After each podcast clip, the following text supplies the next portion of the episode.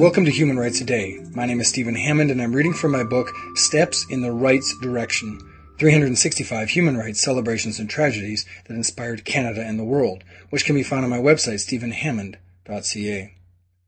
On October 17, 2002, the Supreme Court of Canada agreed to hear the appeal of criminal exemption for hitting children. The Criminal Code of Canada makes an offense for using force against anyone without their consent. However, an exception is made for children.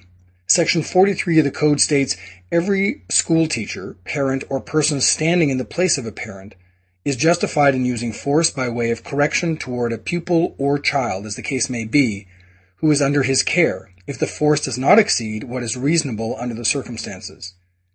The Canadian Foundation for Children, Youth, and the Law disagreed and went to court in Ontario asking for that section to be struck from the code as it violated the Charter of Rights and Freedoms.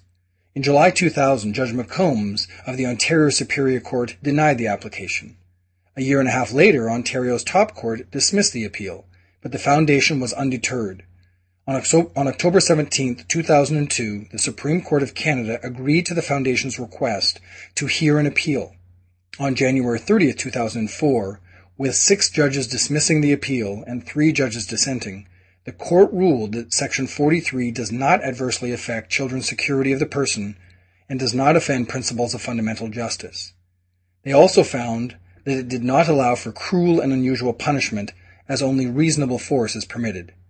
The Canadian government, some right-wing family organizations, the Canadian Teachers Federation, and the Children's Aid Societies were pleased as they opposed the application.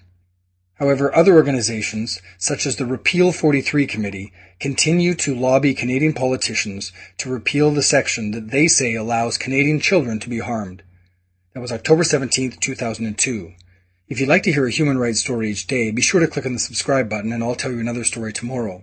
If you'd like a link on your website for these podcasts, send an email to stephen at stephenhammond.ca and we'll make sure you get the necessary instructions. For more information on human rights, go to my website, stephenhammond.ca.